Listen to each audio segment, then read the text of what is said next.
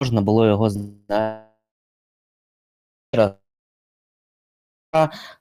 І ми будемо починати. Одразу ж просимо пробачення за невеличку затримку, і давайте тоді вже почнемо переходити до справи. Сьогоднішні мої гості це коментатор з F1.ua Павло та адміністратор пабліку F1 Racing Діана. Ну і я Валерій Радченко. Тож будемо починати. Першу чергу одразу я б хотів сказати про наш розіграш. А, Ним ми зараз займалися. Хто був пізніше виставимо а, відео, воно обробляється. Там вже майже всі а, переможці обрали свій приз. Тож скоро, я думаю, буде загальний пост з тим, хто що обрав. А, на даний момент я надаю слово а, моїм гостям. Тож вам також доброго вечора. Давайте перевіримо, чи зараз вас чутно. Доброго вечора. Е, Напишіть якийсь фідбек, що по звуку, бо у мене тут трошки перестановка, трошки заміна обладнання, і я ще не, не перевіряв звук. Так що буду радий вашим відгукам. Скажіть, як мене чутно. А, так, ну для мене здається, по звуку в тебе все нормально. Зараз Діана, також давай перевіримо, що в тебе. Так, всім привіт. Е, Як мене чути? Сподіваюсь, все норм. Не впевнена з приводу мікрофону. А, так, ну тоді почекаємо, що напишуть, тому що мені здається, що все непогано. Давайте будемо починати. Ну, розпочнемо з якихось банальних моментів щодо ваших вражень взагалі від Гран-прі Австралії. Давайте з Павла розпочнемо. Так, можливо, буде зручніше.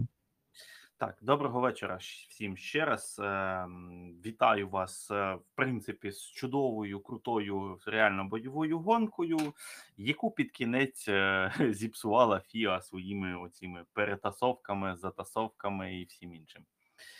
Ем, Якісь плюси, мінуси так прям яскраво виділити не можу. Е, Єдине, що сподобалось, реально крута боротьба була.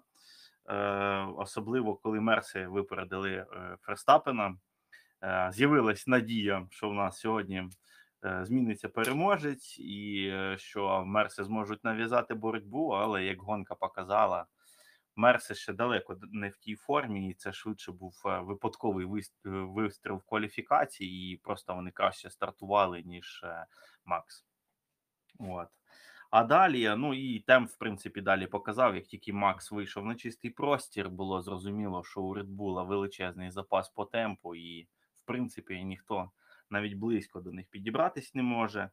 Ем, круто було спостерігати за рестартами з місця, але шкода, що вони так е, хаотично закінчились. Хоча в більшості вболівальників якраз е, такі от заміси і до вподоби. За це ми і любимо формули через те, що вона буває отакі от неочікувані речі видає. Але єдине, що що цей останній рестарт е, під прапор картатий, та ще й боліди переставили всі назад. е, Ну як на мене, це трошки неправильно і не зовсім спортивно, оскільки ну. Те, що відбулось, те відбулось, і вже просто робити цей сейф гейм назад. е, Якщо там з ще можна щось е, чимось мотивувати, то стролу просто подарували четверту позицію. На мій погляд, він там сам помилився, сам вилетів у гравій, а потім хоп, і він четвертий. Е, Тим більше. Е, шкода мені Халка, який сьогодні абсолютно заслуговував на те четверте місце. Він дуже круто провів уікенд, е, працював е, на всю катушку, і ось е, просто отак засейвили команду Астон Мартін і віддали ці місця їм. Не зовсім зрозумів штраф Сайнца, точніше, його абсолютно не зрозумів. По-перше, це був рестарт. Е, По-друге, за точно такий самий епізод, е, коли е, Строл вибив Леклера. Ситуація один в один. Строл не отримує штраф, а Сайнца штрафують, і в нього фактично абсолютно відсутні шанси щось зробити з цим штрафом. Я цього не зрозумів. Ну і ем, хочу привітати вболівальників Макларен з хорошим результатом для них. Норріс теж е, ну, в кваліфікації вони абсолютно програли все на світі, не було темпу, нічого, але в гонці обидва провели себе. е, Ну, Норріс, воно і зрозуміло, він е, досвідчений пілот уже і талановитий. А от Піастрі круто виступив, показав себе дуже добре, та ще й вдома. Я думаю, що є йому чого сьогодні відсвяткувати свої перші залікові бали, та ще й на домашній трасі. Я думаю, що це круто. От ну і е, є дзвіночки в нас, що не дивлячись на те, що регламент на ці двигуни доволі, е, скажімо так, уже обкатаний, але але, але проблеми у Феррарі. І ось е, бахнув двигун на Мерседесі, але там швидше не сам двигун бахнув, судячи з того, що я чув і бачив, як він вибухнув, то швидше вибухнула якась із е, оливних магістралей. Впав тиск в двигуні, і масло пішло просто назовні, і воно моментально вибухнуло і за- загорілося. Бо ну ви бачили кількість полум'я, ті, хто дивився гонку. Дуже багато було полум'я, але при цьому двигун сам не заглух, і було чутно, що він продовжує працювати, просто змінився звук. Звук змінився швидше за все через те, що впав е, тиск масла, і я думаю, що тепер з цього двигуна можна хіба столик зробити. От е, шкода Албана круто починав, круто провів кваліфікацію. Взагалі мега результати як для нього і для форми Вільямса. І ось так прикро помилився. А можливо, просто навіть порив вітру, який він не врахував, і його знесло. Ну і ще більш прикро за П'єра Гаслі, який круто проводив гонку. Уже в скажімо так, в традиційному для нього манері, але ми вже давно від нього таких е, виступів не бачили. Е, і ось цей рестарт, який просто ну визнали це гоночним інцидентом. Це воно так і є, бо дійсно він просто не бачив е, окона. Він був в сліпій зоні, але тим не менш шкода. Команда Альпін втратила сьогодні шикарні можливості заробити залікові бали. От.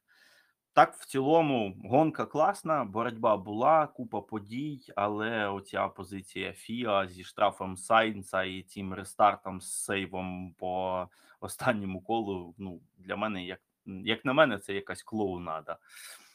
Ось мої думки. Дякую, буду радий послухати ваші. Ну тоді так, Діана, давай Так, ти я, зараз. Я швиденько. Е, ти так багато сказав, що навіть не знаю, напевно, немає що додати майже. Е, з приводу кінця гонки можу сказати, що це залишило такий е, неприємний післясмак цікавої гонки з великою кількістю боротьби, е, що трохи засмучує. Е, От і я б сказала, що читаючи в деяких вже чиїсь коментарі в падоку, то у, де, у, у людей їхні думки розділилися. Хтось вважає, що це було правильно і за правилами зроблені, хтось вважає, що це була клоунада і навіщо таке робити. Е, от тому це, е, як завжди, дискусійне питання. А хто ж все ж таки правий? От. Ну, далі будемо розбиратися. Ну і я в цілому хотів би подякувати вам в першу чергу, що ви повернулись до нас на ефір. Я особливо давно не було Павла, здається, з жовтня, мабуть, того року. Тож я радий, що ти нарешті до нас повернувся. І загалом е, перші враження від вас. Е, принципі, схожі з моїми. Я також не зрозумів, наприклад, штрафу Сайнца. Е, В цілому не зрозумів того, що відбулося в кінці гонки, але давайте все ж більш детально почнемо з самого початку. Старт, е, провал Макса Ферстапена е, в якійсь мірі дуже поганий старт від нього перший раз, дуже поганий рестарт від нього, коли після червоних прапорів стартували. Ваші які думки з приводу цього? Яка може бути причина? Непрогріта гума, неготовність пілота, або дуже й дуже сильно Red Bull заглушили собі двигуни, оскільки про це було багато новин зараз. Чи могло це бути причиною того, що в цілому та й Серхіо Перес на стартах не дуже м, виглядав ракетною небезпекою для інших? Ну, я б сказав так, що е, Red Bull в цілому ніколи не були суперстартерами. І е, ну, Макс то може ви, вибухнути і вистрелити, але тут ще один нюанс, що, як на мене, просто дуже круто спрацював саме Мерседес, і е, по марки на старті, оце, от, е, знаєте, ну, Як хочеш, не хочеш, всі, всі вони теж люди, і можливо там спрацював якийсь маленький мандражик, що ось е, Рассел почав його об'їздити, і він зрозумів, що він йому нічого не може зрозуміти е, зробити. А далі Хемілтон просто вже скористався умовами. Це ж Хемілтон. Йому пальця в рот, не клади, він зразу тобі його відкусить. Він побачив можливість і відразу нею скористався. Плюс там був е, маленький контакт, якщо я не помиляюсь, зі Сайнцом, і теж він трішки підбив е, Макса. Була така штукенція. От а з приводу с, с, самого старта від мерседесів, то так вони круто спрацювали. Є така штука. За що ну вони нам подарували інтригу. Я сказала, що можливо не стільки у Макса був поганий старт, так е, дуже погоджуюсь з Павлом, а скільки у Мерседесів, і можливо через те, що вони могли дозволити собі більше ризиків, оскільки їм не ну, не те, що їм не було чого втрачати, а, але у Макса на карті стояло набагато більше. І в принципі, Макс, е, ну я вважаю, що він вирішив е, як не лізти на рожон, е, коли була боротьба з Расселом, він просто йому так легко віддав позицію. Е, а з Хемілтоном, ну там ситуація, як на мене, трохи неоднозначна, тому що раніше за таке могли б дати штраф, інколи давали. А він його просто якби вичавив, вичавив з траси, і це ну, для мене це був такий неоднозначний інцидент, і він і якось неприємно після цього було. Ти про той момент, коли Рассел випередив е, е, Макса? На старті ні, е, на старті е, ж Рассел випередив Макс, Макса досить швидко. Ну там, в принципі, мені здається, що у Макса була досить е, е, нормальна реакція, і він, в принципі, досить непогано зрушив з місця. Тобто, це було видно на. Якщо дивитися зверху, е, який у нього був ривок, але просто от Мерседес вони якось більш динамічно поїхали. Тобто, типу, не знаю, якось от вийшло так, що вони якось швидше доїхали до першого повороту. Цікаво чому. Ну тут у Рассела від самого початку позиція в е, середині е, повороту. Йому просто треба було як мінімум порівнятися з Максом. В принципі, він з цією задачею от і впорався.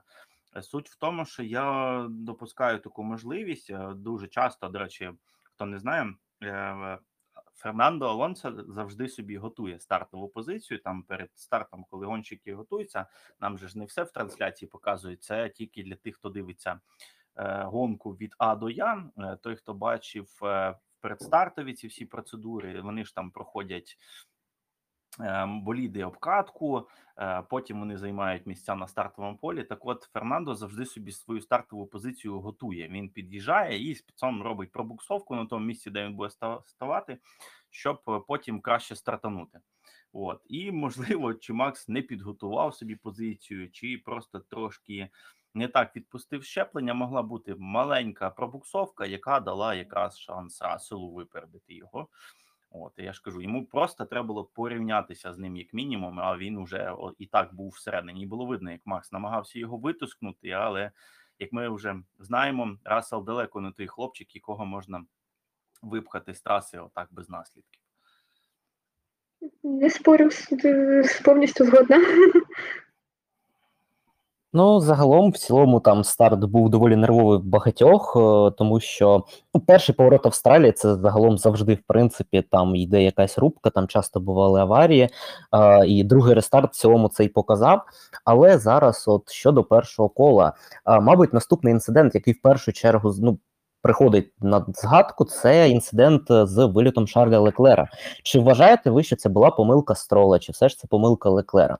А, оскільки там було визнано, що це гоночний інцидент, і багато хто з фанатів Феррарі загалом був дуже незадоволений цим рішенням. Феррарі не дуже зрозуміли це рішення. А, проте, якщо дивитися на повтор, там виглядає ситуація так, що Строл, мабуть, просто не захотів в'їжджати Фернандо Алонсо. А знаючи Строла, це цілком можлива ситуація, і ми це побачили в Бахрейні. А, як на мене, все ж. Це схоже на гоночний інцидент, але все ж таки, що ви думаєте з цього приводу? Ну, ти сказав про боротьбу в першому повороті. Там ситуація в тому, в чому її особливість Австралії, що це не перший поворот, а це перша зв'язка поворотів. Саме через те, ровно аналогічну ситуацію ми потім будемо спостерігати в Монці. Там теж перша це перші повороти це зв'язка, і через то там завжди така жорстка заруба. А з приводу ситуації Строла і Леклера, я вважаю, що це дійсно гоночний інцидент, і в першу чергу. Мені здається, що там там, там все склалося в кубку. Е, По-перше, е, сам Леклер е, дуже оптимістично влетів в поворот на доволі великій швидкості, ще й по зовнішній, і намагався просто перехреститися і потім пірнути всередину. Але і, і швидкість була зависока трохи. Е, може і вийшла, якби не було такої купи болідів, і в стролу теж довелось маневрувати, і воно склалося два. Один плюс один вийшло два. І строл летів і намагався щось там виграти. І Леклер, в свою чергу, атакував, намагаючись в самому початку прорватися якомога далі. Бо ну темп у них е, дійсно не найкращий наразі, і плюс е, ми знаємо, що Феррарі з'їдає гуму швидше ніж Астон. Так що можливо воно і треба було так вести себе, але не настільки ризиковано. Так що, як на мене, це дійсно от справжній гоночний інцидент. І більше що старт, всі на нервах, всі намагаються випередити всіх.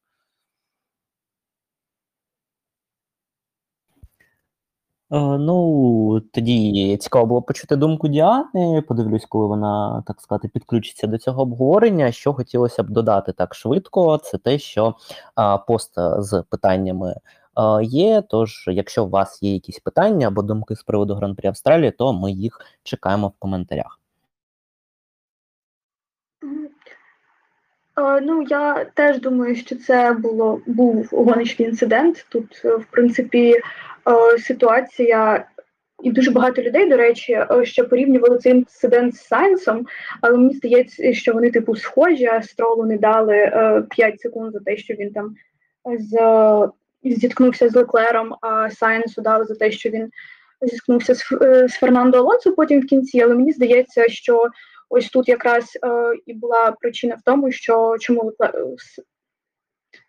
чому не дали е, стролу, тому що він е, був ніби трохи зажатий, він не хотів їхати у Фернандо Алонсо, який був трохи попереду, і е, зліва був Шарль Леклер, і він не знав, куди йому просто дітися, і е, в результаті вийшло як вийшло. І тому це прийняли як гоночний інцидент більше.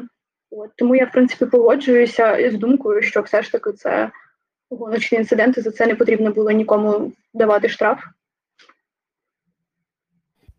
Ну, тобто тут ми всі в цілому сходимось в одній думці. Тож, в принципі, давайте до того, де можливо, можливо, в нас хоча б якісь різні думки виникнуть. Мабуть, це е, перша зупинка гонки, це перший червоний прапор, де е, Албон помиляється, виліт там взагалі небезпечна ситуація була. Що здивувало мене в якійсь мірі, це те, як швидко Алекс зреагував в цілому на ситуацію. Тобто він зміг трохи від'їхати з а, саме частини траси. Тобто, і чому це десь вражає, оскільки далі ми бачили, там, здається, П'єр Гаслі їхав та.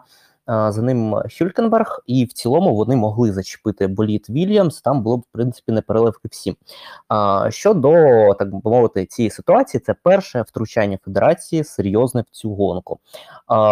Я думаю, що червоний прапор цілком тут принципі можна якось пояснити. Це не ті червоні прапори, які ми деяколи бачимо в гонках Формули 1.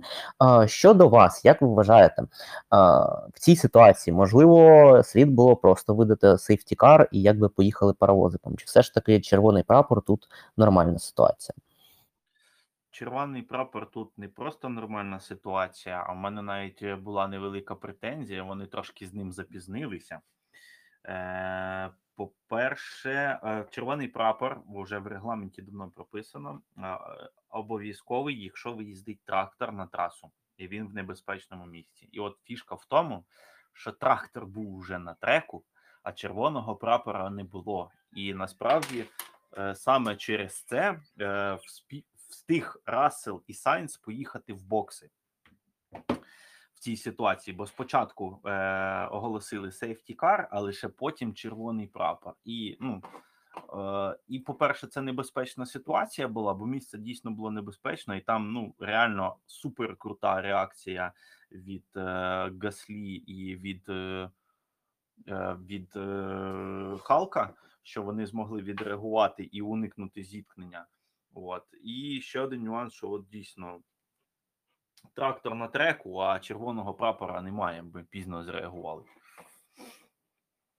Ось, ось от такі у мене думки на, на, на цей момент. Мені здається, що ми знову будемо дуже досить солідарні в цій думці, тому що я теж вважаю, що а, червоному прапору, прапору було місце бути. А, і я взагалі вра... справді вражаюся, вражена, наскільки дійсно Албан зміг а, в моменті а, зрозуміти, що він вилітає на трасу, і спробувати здати трохи вперед, щоб в нього ніхто не в'їхав.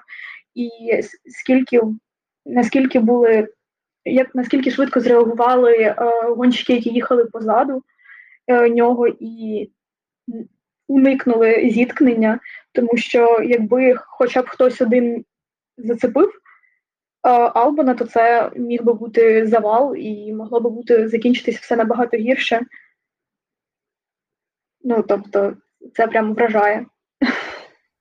Ну тут, мабуть, в продовження теми Вільямс слід трошки перескочити на кінець гонки вже на другий рестарт. Е, Один Вільямс ми втратили в цілому на початку гонки, інший е, щось незрозуміле, як на мене, вкоїв е, на рестарті. Тобто, от якраз було там в коментарях, нам писали щодо Логана е, його. По суті, таран Девріса, як до цього слід відноситись, тому що якщо подивитись на повтор, Логан дуже погано стартував в першу чергу. А, і він був ну дуже далеко від цього всього завалу, цього цих всіх інцидентів, але він не встиг зреагу- зреагувати на банальну ситуацію Ніка Девріза, який навіть ну не тупо суттєво тормозив. Тобто там була звичайна ситуація, це був звичайний таран, але ніякого штрафу за це ми зараз не бачимо. Які могли бути, на вашу думку, на це причини такого рішення федерації, і чи в цілому це можна розглядати все ж як гоночний інцидент? Я думаю, що це зумовлено банально погано прогрітою погано прогрітою гумою перед стартом. Багато окей, не багато. Деякі гонщики скаржилися, що е, е, установочний круг, е, який вони їхали перед рестартом, був досить повільний, і в результаті е, вони не змогли е, нормально прогріти гуму. І якщо я не помиляюся, що це був цей рестарт чи не цей, я можу помилятися. Е, тоді була якась ситуація, що всі почали зупинятися, і тоді і е, Кевін Магнусен е, проїхав по траві, тому що не очікував, е, що всі почнуть зупинятися. І в результаті ця ситуація теж могла повпливати на те, що гума не змогла нормально прогрітися, і в результаті, коли вони почали стартувати, у нього виникли проблеми на старті, і потім він просто не зреагував, шини не дали достатньої кількості щеплення з трасою, і вийшла така ситуація, що він протаранив Дефріса. Ну, моя думка така, що е, ну я вже неодноразово бачив це. Е, Сардженту ще не вистачає досвіду. Він реально швидкий хлопчина, по ньому видно. В нього швидкість є, але він е, доволі часто ще помиляється. Не вистачає йому досвіду. І тут могло скластися купа факторів: недогріта гума, недоста... нестача досвіду, і це все склалося в кубку. А штрафа швидше за все не було. Бо, по-перше, е, серйозних наслідків це немало. І от е, чесно, я б на цю ситуацію, якби е, тут ми не почали не обговорювати, навіть не звернув би увагу, і під час гонки я неї не бачив, бо боротьба йшла попереду, ніхто туди не дивився, особливо не заглядав, тим більше, що обидва ці пілоти по суті боролись ні за що. Через то я думаю, що це визнали гоночним інцидентом, і на- навіть якби і розглядали. А по суті, швидше за все, якраз через те, що ну ніхто туди не дивився, нічого страшного не відбулося, е, ніхто нічого не втратив, і через то на, на цю ситуацію ФІА, я думаю, навіть не дивились. Ну, теж у нас такий формат, що так, моя справа помічати все для того, щоб давати якісь теми для обговорення. Тож в цілому е, пропустити момент Вільямс після обговорення Вільямс, ну особливого спокуси не було. Діана, ти хотіла щось додати? Так, я хотіла додати, Павло, ти не вважаєш, що е, незважаючи на те, де проходить боротьба, інцидент все одно має розглядатися. Неважливо, чи він проводиться, е, чи неважливо, чи інцидент проходиться на, на верхівці полотону чи в кінці. Я розумію, що так, нічого не сталося, але е, мені здається, це трохи як подвійні стандарти ФІА, що ось цей інцидент. е, Розглянули, тому що він там був тому що були задіяні, скажімо так, лідери. А інцидент між новачками, там, наприклад, його навіть навіть не подивилися, е, не повідомили. Хоча інцидент був, машини зійшли. Так, я розумію, що е, оце не при, не призвело ні до якого, е, не призвело до якихось. Дві машини вибули, і вже нічого не зробиш. І командам по суті і так погано, тому що у Вільямс зійшов другий боліт, у Альфа Таурі зійшов перший, і вони обидва новачки, і їм треба вчитися. Але ну, хоча б розглядати все одно ж інциденти, мені здається, варто. Якщо ми говоримо от прямо про честь, е, про те, що ФІА має розглядати все, що відбувається на трасі. Да, давай так, судячи з того, що ти мені задаєш таке питання, і ще й в такі формулювання, у мене таке враження, що ти е, недавно слідкуєш за формулою і не знаєш, е, як у нас працює ФІА, і як вона нас е, часто е, вибачаюсь е, за прямоту бісить своїми рішеннями і цією клоунадою. Я вважаю, що всі інциденти мають бути розглянуті, але от якраз біда і, і ФІА в тому, що у них доволі часто проявляються оці подвійні стандарти. Е, Інколи навіть е, під деяких гонщиків прям е, цілі правила приймаються. Цілком згоден з тобою, але ось маємо те, що маємо. Маємо ФІА, і я так розумію. Ну цю ситуацію ми могли підняти на вуха, якби хтось там, е, наприклад, та сама Альфа Таурі могла ж заявити в дирекцію і сказати, що ось нас вибили. Зробіть, будь ласка, щось, але я так розумію, що вони цього не не зробили просто. І ця ситуація заглохла там, де вона є. Ніхто на це не дивився і не звертав увагу. От, от і все. О, от працює ФІА. Ні, я знаю, як працює ФІА, я знаю, як розглядаються інциденти е, про подвійні стандарти. Просто ти так сказав, що е, от, от як ФІА от говорить, ніби що вони не повинні, то не те, що не повинні, що вони от прям ну можуть не розглядати, але по факту вони повинні, просто вони цього не роблять, і мене це трошки. е, Вибило тебе з колії, я б це так сказав. Ну, е, Скажем так. Ситуація, от якраз про те, я, я тобі просто, ну, коли я це розповідав, я розповідав це, знаєш, е, з їхньої точки зору, і просто от е, цими своїми репліками якраз от пояснив, як вони на це подивилися. От, от і все. Це не моя думка, це от я собі так е, думаю, що вони на цю ситуацію подивилися саме так, як я описав. Ніхто нічого не втратив, ніхто не розбився там з, з серйозними наслідками. Команди мовчать, ну і ми собі будемо мовчати. Воно нам треба. Ці зайві розгляди, зайвий час. У нас тут спереду заміс був, не знаємо, що з ними робити. А ви тут зі своїм сарджентом. Ну тут е, загалом е, після вашого обговорення якраз в чаті підходить питання до теми. От Діана, ну наскільки я знаю, вона е, веде канал ну доволі вже довго, і тут от питання такого типу, що чи важко адміном дівчиною бути в світі Формули 1, оскільки в цьому спорті досить мало дівчат, і чи важко співпрацювати з чоловічими колективами? Давай так трохи коротко на це. Вибачте. Е, ну, е, в принципі, якщо вміти бути адекватною людиною і вміти спілкуватися з людьми, то е, проблеми ніякої немає. Просто люди дуже вражені, коли дізнаються, що в нашому каналі четверо адмінів дівчата, е, тобто це десь в районі 60%. І для них це шок. Що, типу, ага, адмін дівчина, ого, типу, несподівано. До того ж, якщо так подивитися взагалі на загальну ситуацію в світі Формули 1, завдяки, напевно, серіалу Netflix, не знаю, але за останні роки дуже багато аудиторії прийшло саме жіночої.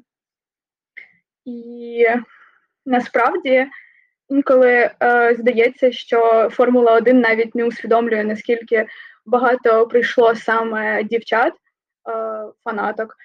І інколи я зустрічала деякі думки, навіть що, типу, Формула 1 е, не сприймає, не може назвати, е, е, ну, вони не називають що нових фанатів, як, типу, які дівчата, саме fangirls, ну, такого типу, як немає. Що, типу, прийшли нові фанати, але не говорять, що, типу, зросла аудиторія, жіноча аудиторія на певну кількість відсотків. Там просто прийшла нова аудиторія. Це трохи засмучує. Але загалом, в принципі, нормально працюється. Так, ну, думку Діани щодо е, теми е, адмінів жінок Формулі 1 ми почули. Давайте тоді повертатись все ж до обговорення гонка. Е, про ситуацію з Расселом Павло вже доволі багато сказав щодо того, що відбулося з його мотором на початку, так? Але все ж таки. Ситуація з віртуальним сейфтікаром, наскільки я пам'ятаю, тут. Е, Давайте також тут про FIA поговоримо. Чи все ж правильно тут е, стюарди вирішили закрити підлейн, зробити віртуальний сейфтікар, прибрати боліт Рассела, на цьому якби закінчили. Ваші думки з цього приводу, чи було це рішення FIA правильним, або на цей рахунок можна також трохи посперечатися? Не бачу ніяких, е, ніякого криміналу, скажімо так, в цьому. Принципі, вони все зробили правильно. Рассел зупинився прямо на виїзді з Пітлейн, через то і був закритий Пітлейн. Тут без варіантів. Це небезпечна ситуація буде абсолютно, якщо хтось заїде в бокси і буде виїздити. А з приводу віртуального сефтікару, якраз оце і е, е, розміщення Рассела дало можливість дуже швидко його е, прибрати.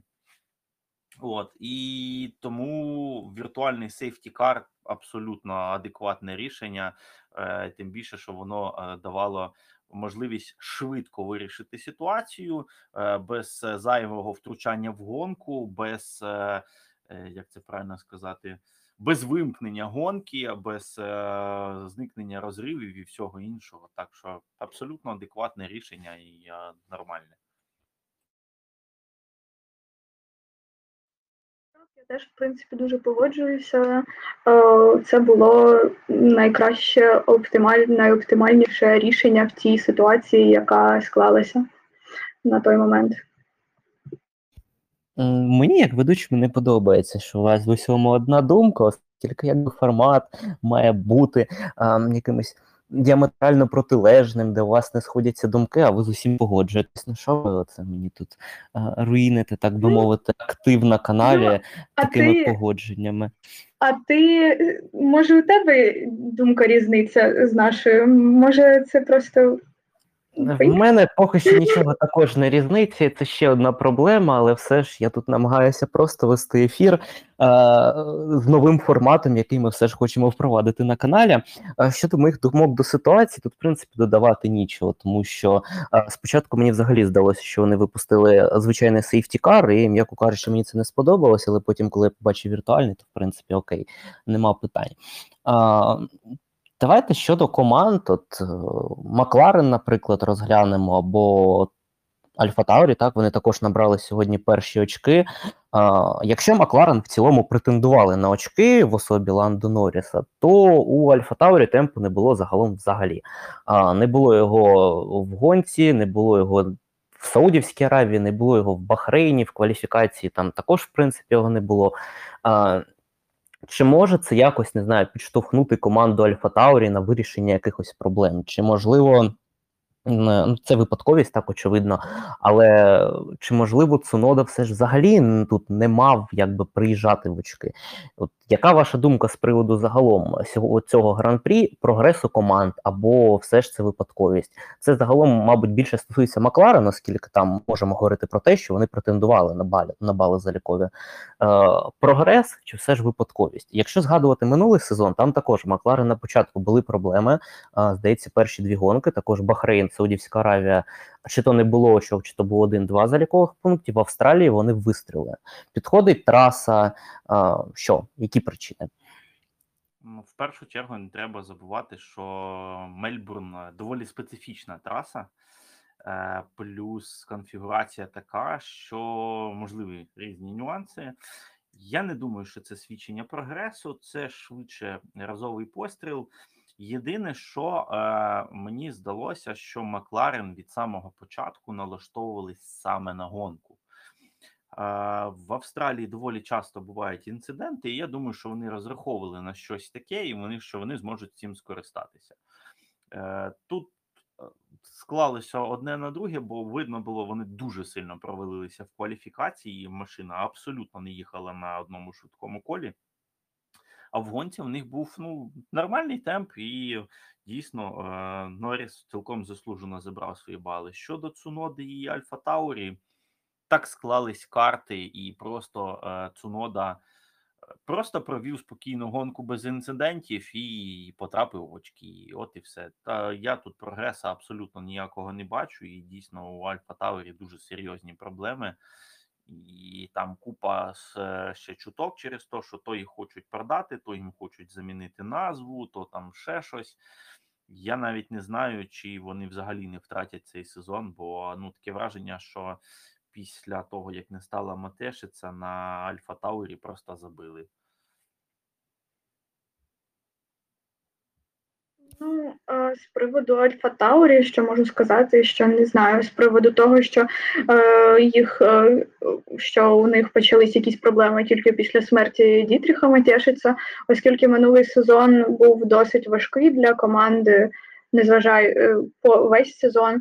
А щодо цього сезону, то я не можу сказати, що у них ну так, у них темп був досить поганий, але як в Бахрейні, так і в Саудівській Аравії Юкі приїжджав одинадцятим, і, в принципі, це говорить про те, що якісь, можливо, надії на щось е, там час від часу на трасах, які їм будуть більше підходити, у них будуть якісь шанси поборотися за якісь очки. І Зараз у них, е, наскільки я розумію, великі проблеми з тим, що у них немає швидкості на прямих, і це дуже ускладнює їм життя.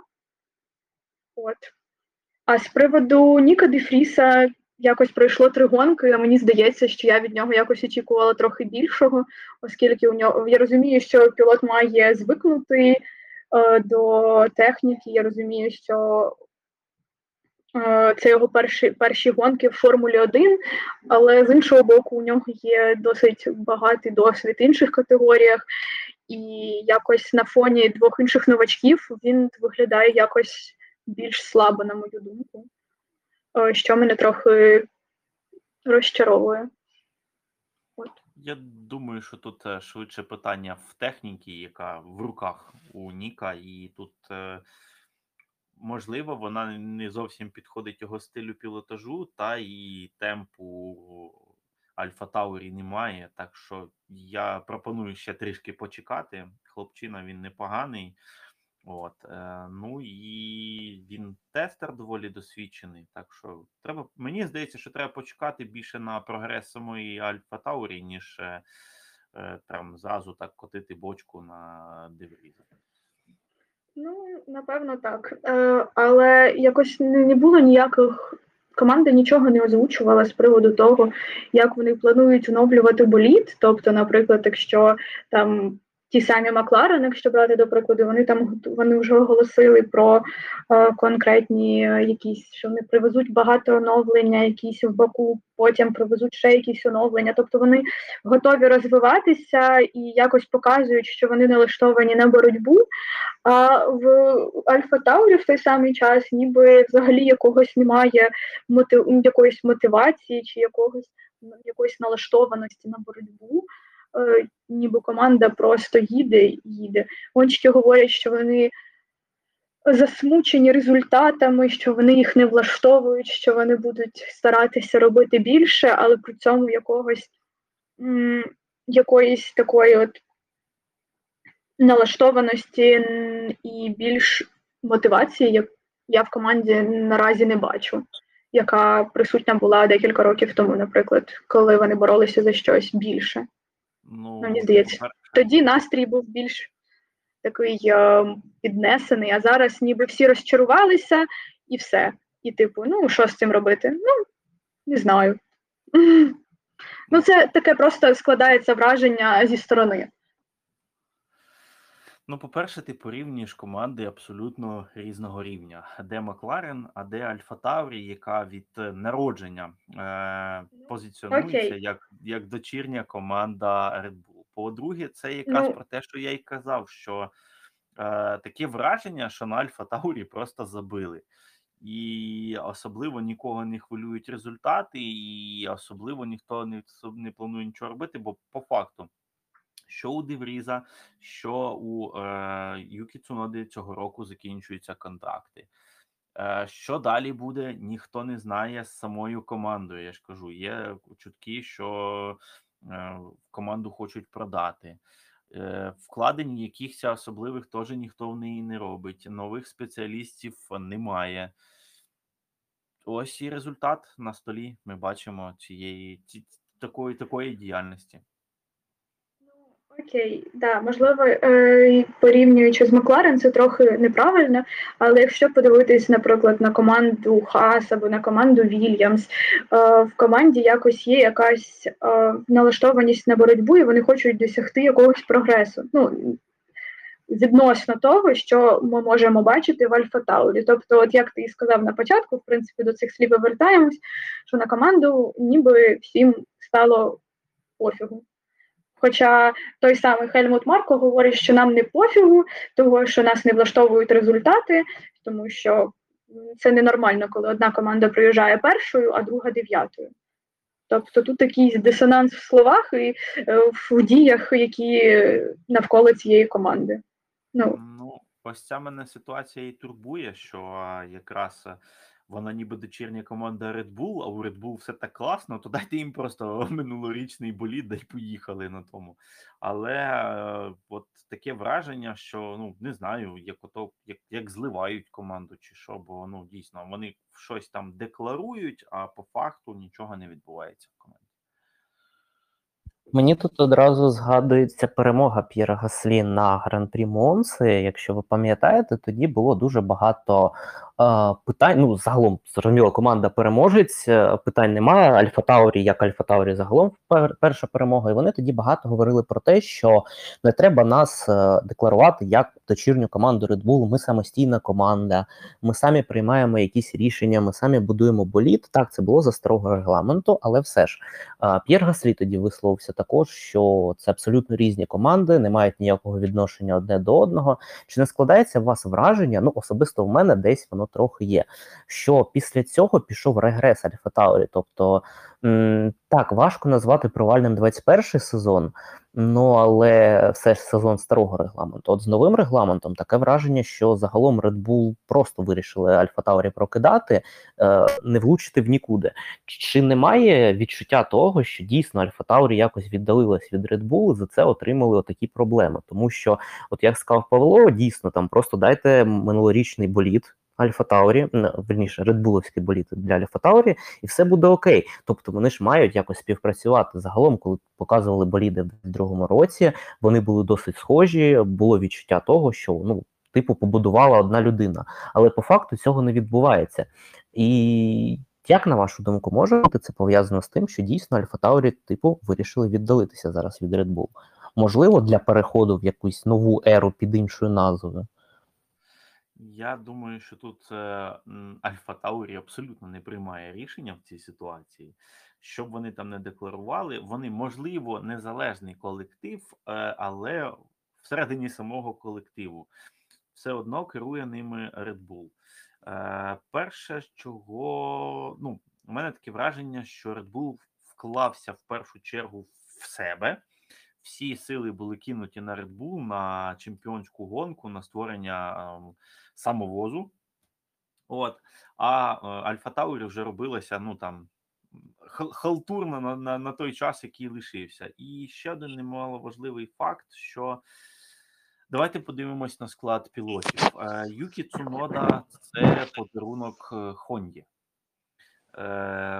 Він непоганий хлопчина, але я не назвав би його талановитим, тим, кого треба за вуха тягнути там кудись в топ і ще кудись. Ну, я сумніваюся, що там що б там не сталося, земля перевернеться, що там, наприклад, Юкі завтра підпишуть в Мерседес чи ще кудись, бо він там суперталант. Такого не відбудеться, бо, бо Юкі не суперталант. Який би він прикольний і класний не був, він не видавав останнім часом результати, але це просто накат досвіду. Е, Нік Девріс це швидше людина хайп. Він попав на гран-прі, вистрелив.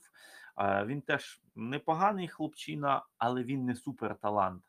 І в молодіжці Редбула зараз немає нікого крутого рівня е, Себастьяна Фетеля, рівня Макса Ферстапена, з кого можна тягнути за вуха і можна вкладатися. І, можливо, це одна з причин е, регресу Альфа Таурі. Тут загалом, якщо говорити про академію Red Bull, мені згадуються часи.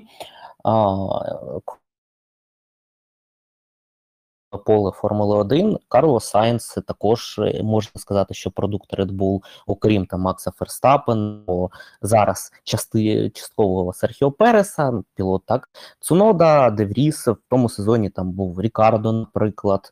А, Колись взагалі, тобто була така ситуація, якщо згадаєте, там Жан Рік Верін, наприклад, в якого він був непоганим пілотом, як на мене, от яким я його пам'ятаю, але він не зміг пробитись Формулу 1.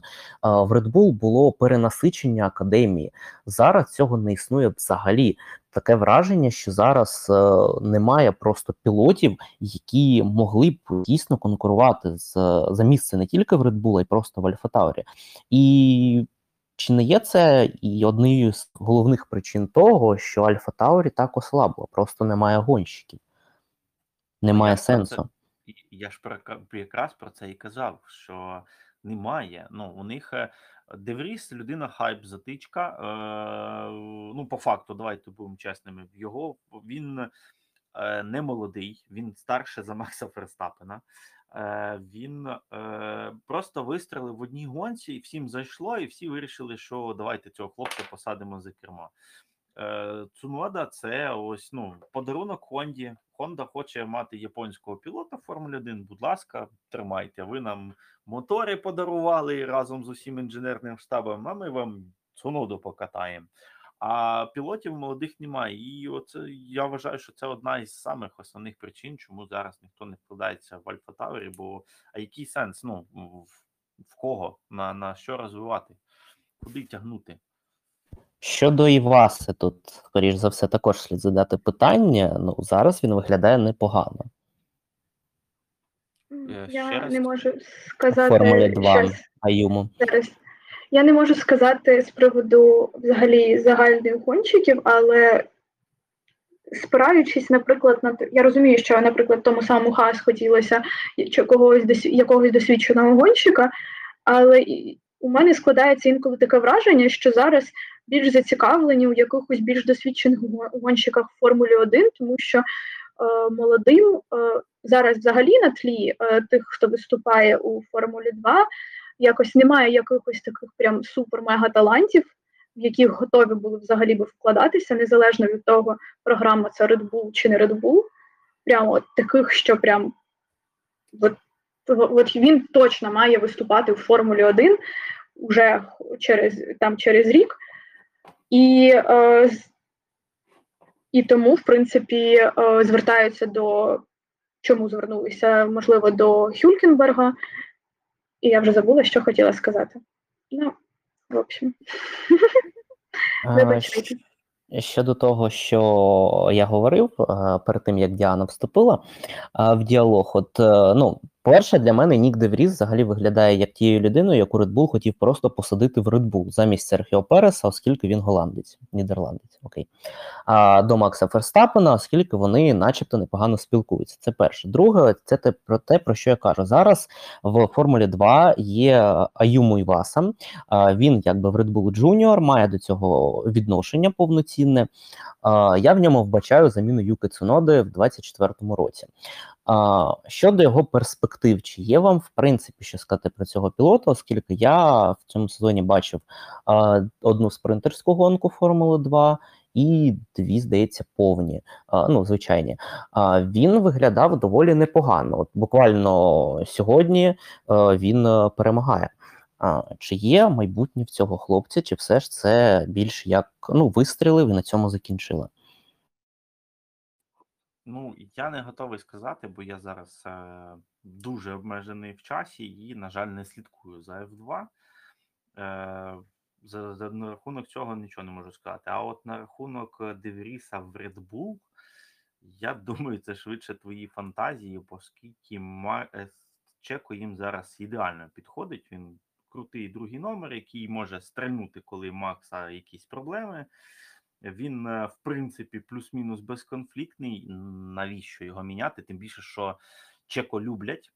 Е, Чеко просто бог в Мексиці. А ну, ринок для Bull це доволі великий.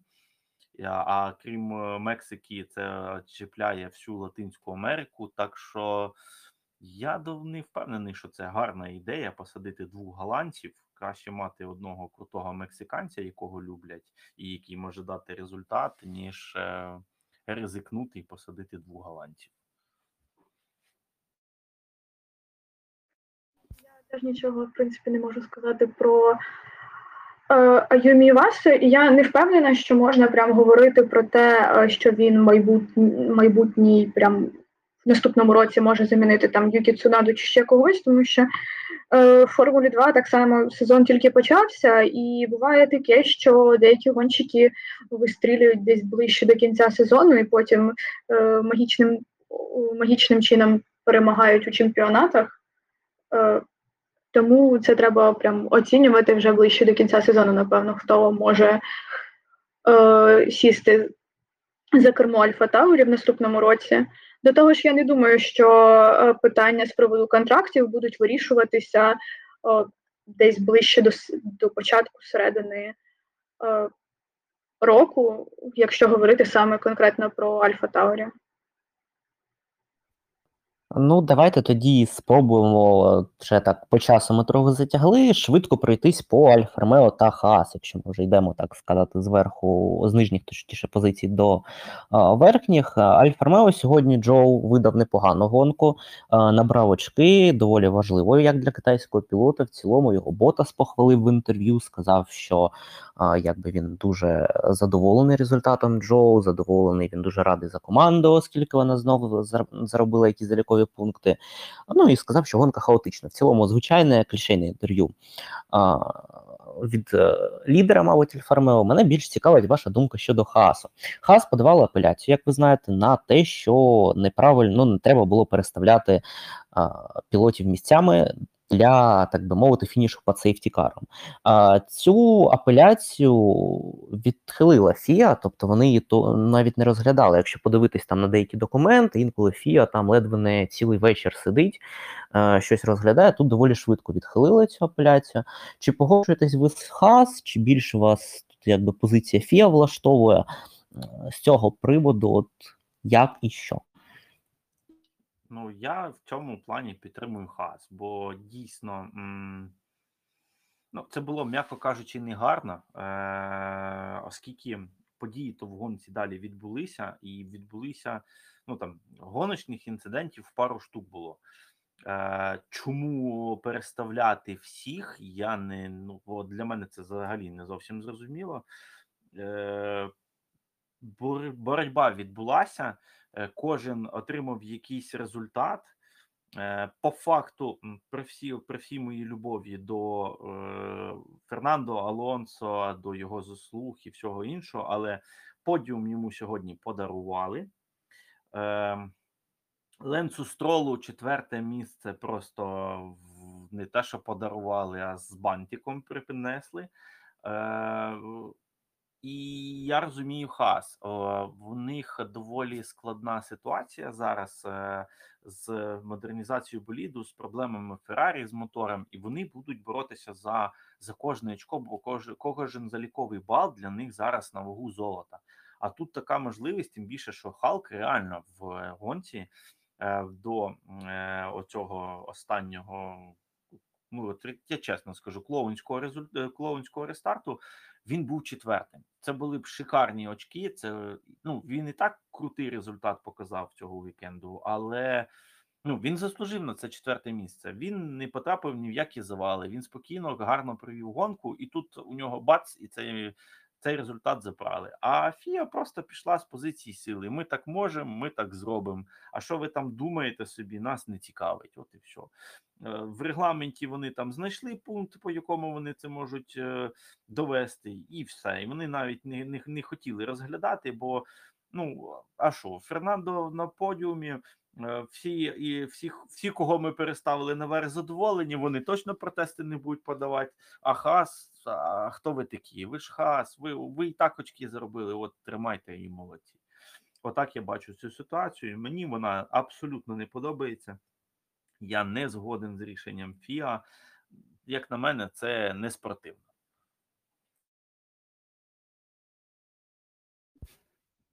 Я, можливо, тут трохи. Я, в принципі, погоджуюся з твоєю думкою, але я, здається, читала, я не можу прям стверджувати прям точно на 100%, але коли вони розглядали цей протест, е, вони його е, вони сказали, що в принципі рейс контрол, який сидить десь там в Женеві чи де, він погоджується з ХАС, що стюарди визнали, що цьому вроді як місце бути, і що можна було зафіксувати по GPS, але на той момент часу саме директор гонки вирішив повернутися до стартових позицій, тому що так було легше. Грубо кажучи, тому що це треба було б дуже довго розбиратися, і тоді е, ось ця процедура на більше процедура е, вирішення питання, хто буде яким стартувати, могла б затягнутися на дуже довгий час і не могли б не могли б все вирішити прямо на 100%. І мені здається, що тут яким би рішення не було, хтось би все одно був би незадоволений. Е, як з боку фанатів, так з боку і команд, і з боку е, всіх, з боку всіх. От всі, от обов'язково от при, прийняла таке рішення. Е, і, в принципі, ми на це повпливати ніяк не можемо, і можемо тільки сказати з свого боку, як ми це бачимо. Окей, це чи не окей. Ну, не можу сказати, що це найкраще рішення, яке вони могли прийняти, але якби вони прийняли інше рішення, то не факт, що все було б теж добре. З приводу хас дійсно прикро, тому що Халк дійсно проводив дуже сильний вікенд, е, е, і він міг нарешті завоювати цей свій довгоочікуваний подіум, але вже як є. На жаль, на жаль.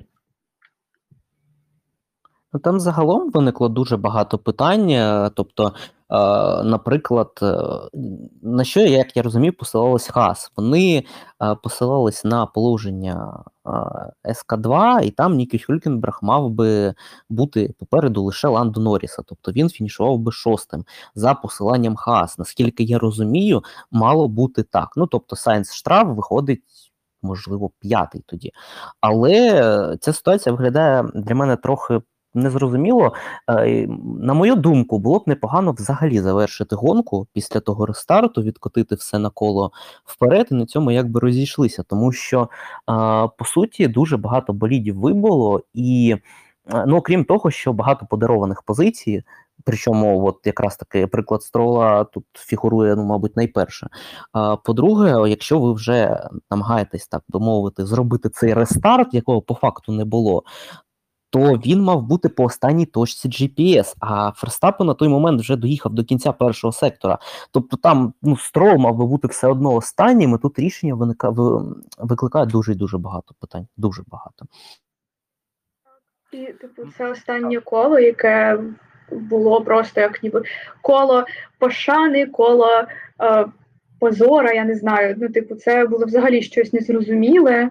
І варто навіть згадати, що Перес теж втратив дуже багато позицій під час ось цього от, е, рестарта на 56-му колі, що, типу, не один строл, е, не одному стролу подарували ось цю четверту позицію, тому що е, після того, як е, е, гонку зупинили ось нас перед останнім колом, по суті, то Перес теж був десь на 10-му, здається, місці, щось таке.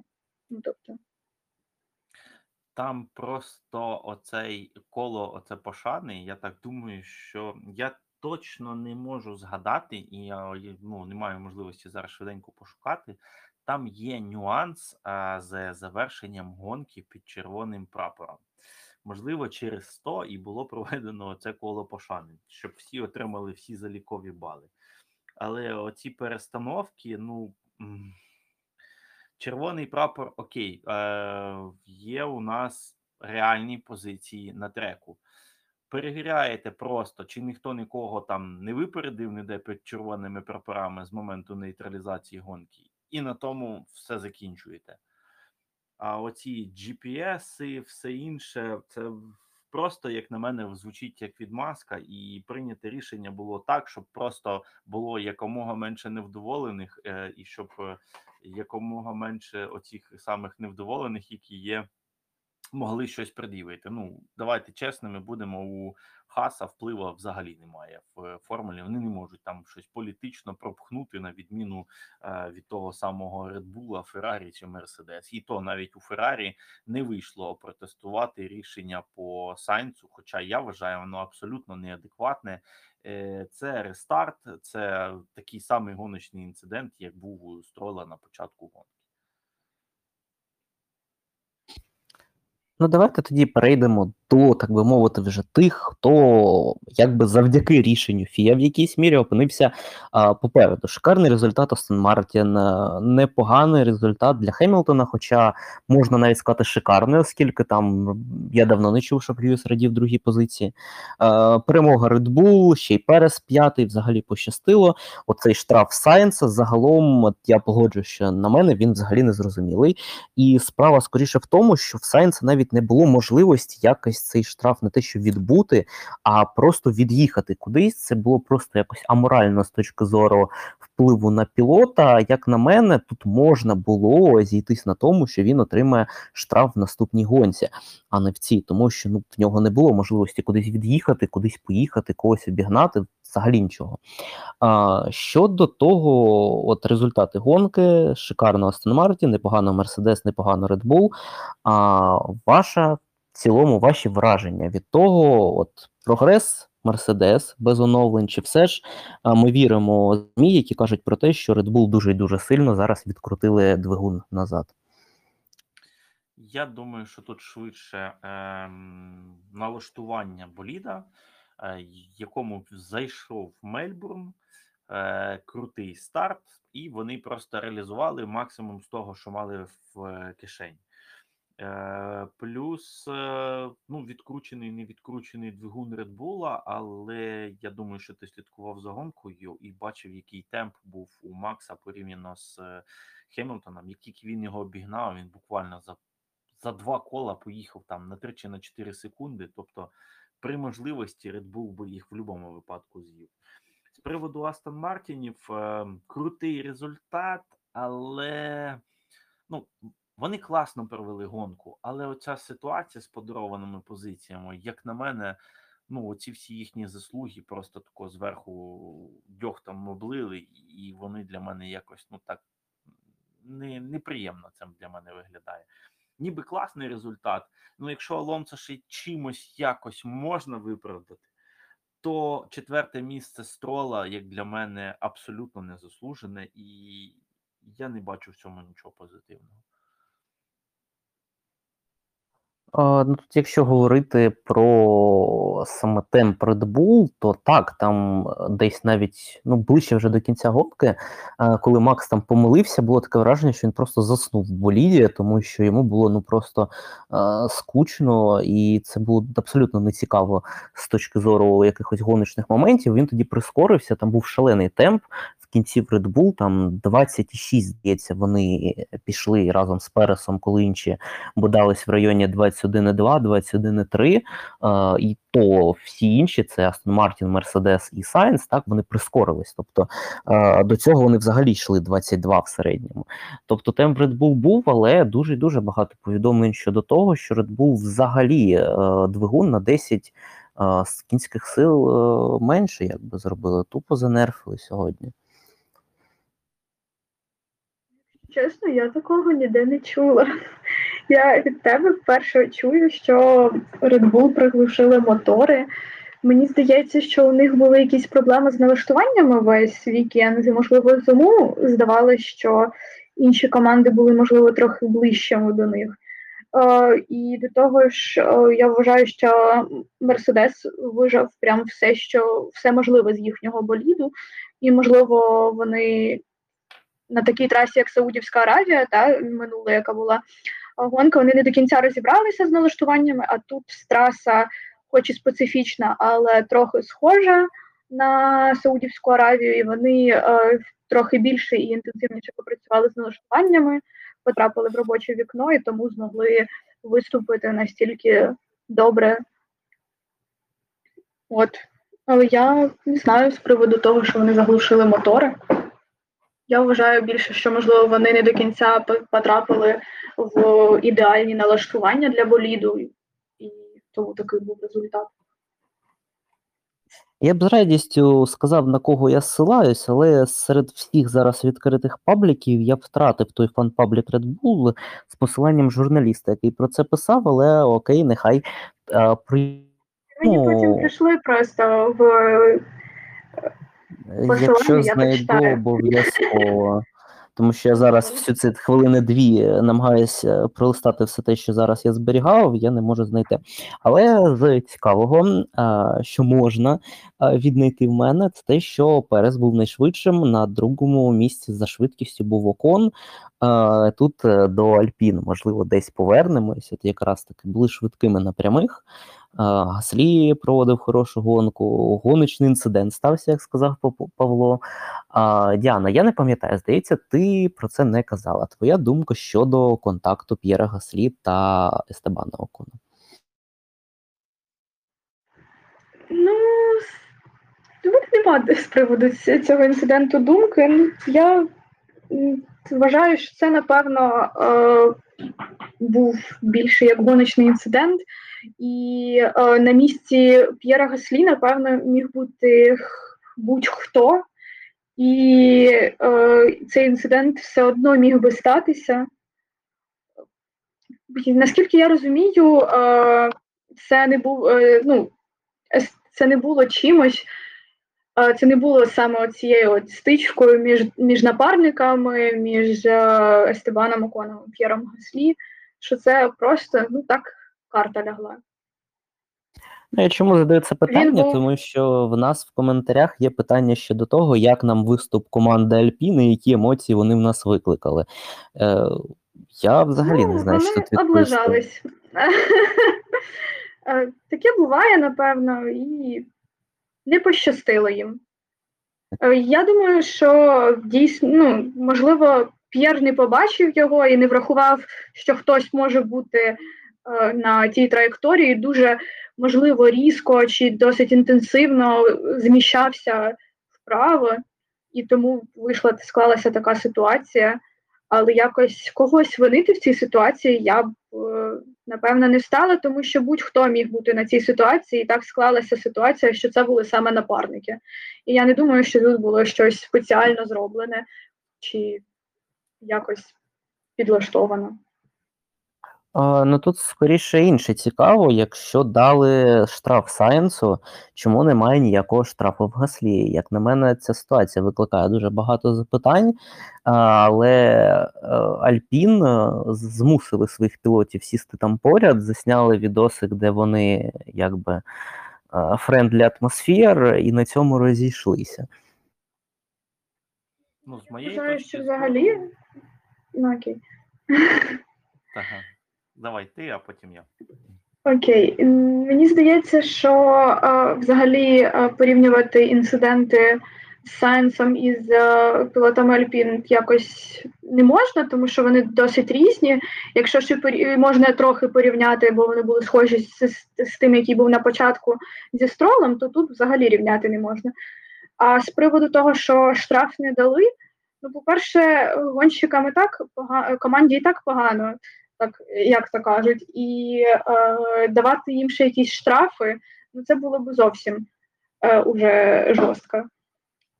І, в принципі, якось там передивились ФІА, сказали, що вони передивилися все можливе, викликали двох гонщиків, е, викликали команду, перевірили всі дані, перевірили всі, е, перевірили всі е, відео, які у них тільки е, були, і вирішили, що це була якась сліпа зона, і тут був це як гоночний інцидент, і тому ну, так сталося.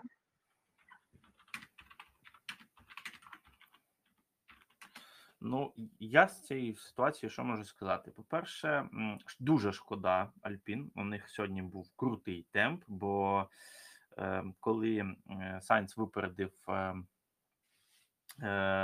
випередив Гаслі, він не міг від нього від'їхати. Е, Темп у Гаслі був, він ну, міг отримати крутий результат, е, плюс е, взагалі е, Окон теж проводив доволі бойову гонку, і просто вони обидва опинилися не там і не тоді. Ем, Окон трішки е, поліз не туди, куди треба, а Гаслі його не бачив, і, і з цього вийшло все. Штраф, е, ну я не знаю, чи є там за що давати штраф, оскільки реально, якщо подивитися на цю ситуацію, е, Гаслі не міг бачити е, Окона, він був для нього в сліпій зоні, та ще й в такому місці він навіть не подумав би, що хтось туди полізе, бо там дійсно було дуже вузько. От і ну, чесно скажу, це, це звичайний гоночний інцидент. Е, шкода, що так, шкода, що це напарники по команді, і я не знаю за що там давати штраф. Е, Це не якийсь там е, він не закривав калітку, він не намагався когось вибити чи виштовхнути. Він навпаки, якраз от цим маневром намагався просто зарані підготуватися до заняття внутрішньої траєкторії в, на- наступній зв'язці поворотів. От і все. А, а, а там був окон, якого було не видно. Не, ну, абсолютно ну, така дурнувата ситуація, але винити когось конкретно в ній абсолютно неможливо. І тим більше, що команда втратила цим одним маневром все. Ваші думки загалом сьогоднішнього гран-прі. Е, Ми почали, вони були дуже цікавими. Тож давайте зараз перейдемо до питань. Тоді вже швидко пройдемося по питанням від наших е, глядачів. Їх тут не дуже багато. Якщо хтось хоче задати питання в прямому ефірі, то підніміть руку. А, Значить, е, з питань. Давайте з кінця піду. Так, як ви вважаєте, після оновлення понтонів Mercedes, які прогнозуються в Імелі, будуть боротися вони з Red Bull чи ні? Не знаю, чесно. Е, Це понтони, це, це симптоматика. Е, Фішка в тому, що е, аеродинаміка закладається концепцією, там працює все в системі. Там і підвізка, і- в антикрила, все воно складається в один ансамбль такий. І я не знаю, чи вони виграють від того. То покаже тільки час. Може бути таке, що вони тими понтонами на якийсь час собі можуть зробити навіть гірше. Так що я не візьмусь е, давати якісь прогнози. Е, Мерседес команда сильна, але в останнім часом у них вкрали дуже багато. Ну як вкрали, переманили дуже багато спеціалістів. Це трішки відчувається, і, і, і, я навіть не готовий сказати, що це буде. Я, я не візьмусь давати такий прогноз.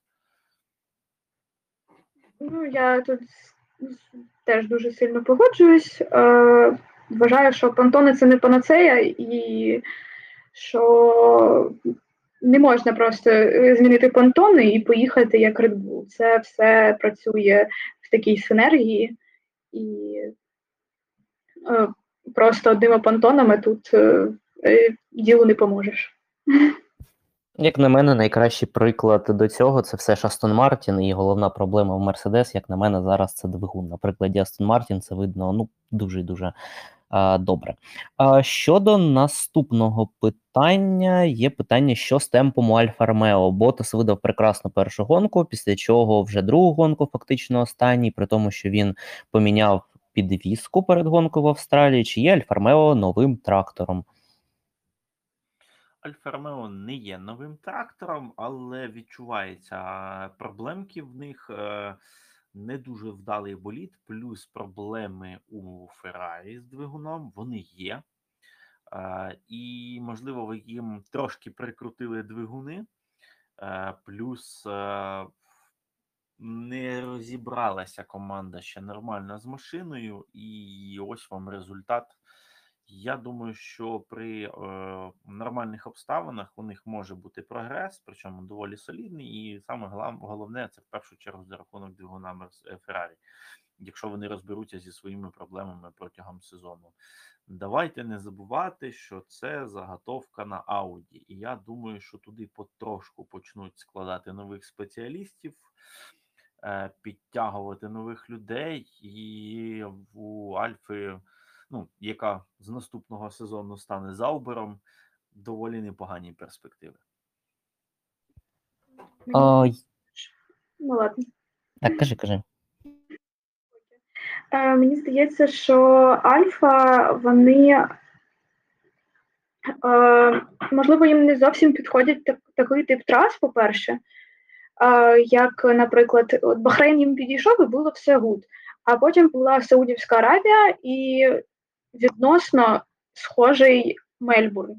І, можливо, цей вид трас їм не настільки е, не настільки підходить, і, можливо, на якихось трасах, е, схожим більше на Бахрейн, у них будуть більш вищі результати. Е, от. А з приводу моторів, якщо чесно, в цьому сезоні таке відчуття, що у всіх команд проблеми з мотором, тому що в Мельбурні проблеми у Рассела з мотором, у Феррарі в Бахрейні, у, у Чековці перед гонкою замінили на третій блок електроніки. Там, звісно, на вся, е, про всяк випадок, напевно, більше використали, але все одно. Тобто є якісь питання до надійності, техніки, взагалі по всім трьом е, виробникам. А, ну ще є Альпін, але у них, здається, поки проблем не було.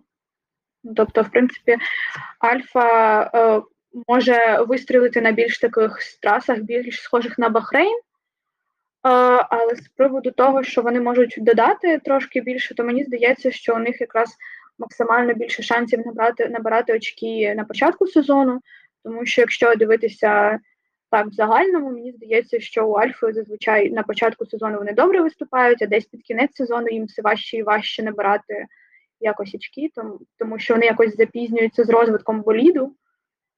Тому не знаю, що буде далі. Тому треба буде просто диви. Поживемо, побачимо. Як на мене, Альфа зараз не можна назвати трактором лише з тієї причини, що в пілотоні існує Альфа Таурі. Це якби а, перший варіант. З того ж Альфа Ромео в двох гонках набирають очки, тому в цілому для цієї команди це цілком нормальна ситуація. Конкурувати з Хаас там за сьоме місце це плюс-мінус вже непогано. А, рук я не бачу. Тож останнє питання вже від мене. От у нас було опитування щодо того, хто є гонщиком дня. У нас на каналі обрали Льюіса Хемілтона. Чи ви погоджуєтесь, чи у вас є якась власна думка? Оскільки, а, як на мене, а, сьогодні, в принципі, мабуть, гонщиком дня є Ландо Норріс. Для мене гонщиком дня, напевно, став Ніко Хюлькенберг, тому що він, можливо, навіть для мене гонщик вікенду, тому що у нього все добре складалося, в принципі, весь вікенд. Він себе досить комфортно почував у боліді, провів дуже хорошу якісну кваліфікацію і в гонці показав себе по максимуму, і це викликає повагу, оскільки е, він не був болі... він не був бойовим пілотом е, досить довгий час і виступав тільки на деяких гонках в минулому році і під час ковіду. Тому для мене він був гонщиком дня цього вікенду. Тут у нас співпадають думки, що саме цікаве. Е, Я вважаю Ніко якраз гонщиком дня, оскільки е, в цьому плані давайте порівнювати просто напарників між собою, е, де Кевін Магнусен і де Нікі Хюлькенберг, вражаючи форму Хааса. Я вважаю, що це супер крутий результат для нього.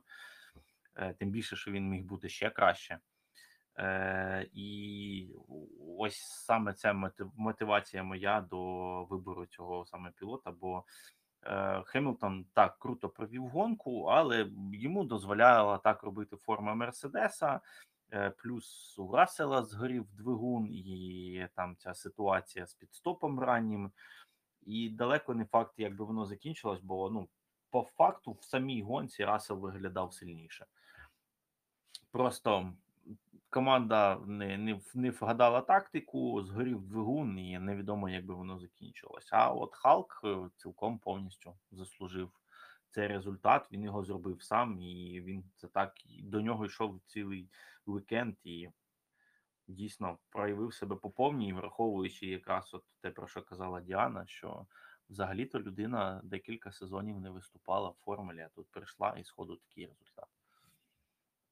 Взагалі, якщо говорити про пілотів Мерседес, то Рассел е, взагалі не тільки цього вікенду виглядав набагато переконливіше в гонці е, за Хеймлтона, якщо так е, дивитися на ситуацію загалом. Ну, загалом, якщо говорити про Мерседес, то в цілому, як на мене, вони цілком могли е, вдвох заїхати на подіум. Не знаю, в якому там порядку згадується минулий е, гран-прі, де ну, був штраф для Алонсо, потім цей штраф прибрали, і мені було б цікаво подивитися на реакцію вболівальників, оскільки якщо б Рассел був другий, чи не викликало б це фурору в соцмережах, оскільки згадується те, що було в Саудівській Аравії, там дуже багато коментарів було під постами Мерседес, під постами Джорджа Рассела, що вони мали віддати це місце Хемілтону. Тож було б цікаво подивитися, якщо б Рассел сьогодні випередив свого напарника. Тож, якщо у вас більше немає думок, я думаю, що час завершувати, і я б хотів почати завершення з того, що ще раз пробігтись по переможцям, яких ми отримали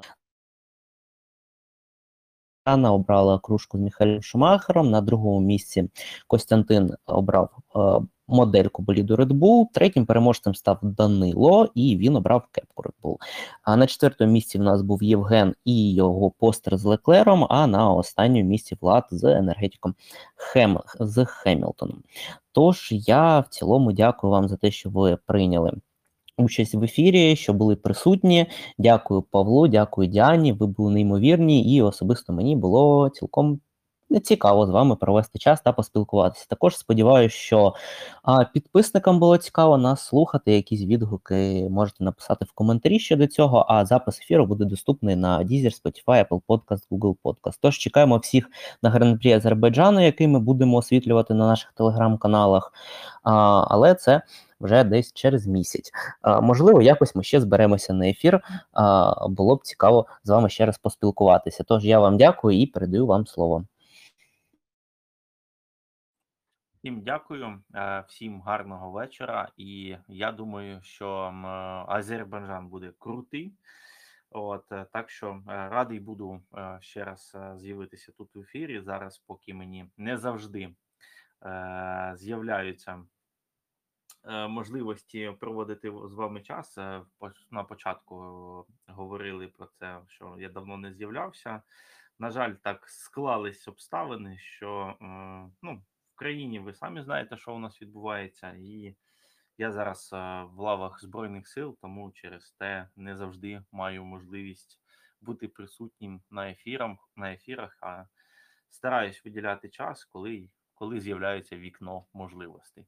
Всім ще раз подякував. е, Гарного вечора. Так, всім також дуже дякую за цей ефір. Дякую Павлу Валерію за нашу розмову. Сподіваюсь, все було добре. Тому дуже рада була з вами поспілкуватися про гран-прі Австралії 23-го року. Ну тож ми будемо завершувати. Я також всім дякую і запрошую вас в коментарях написати свої враження. Запис ефіру ми завантажимо десь ну до 12 години, сподіваюсь, точно. Всім дякую за те, що були присутні, і гарної ночі, доброї ночі.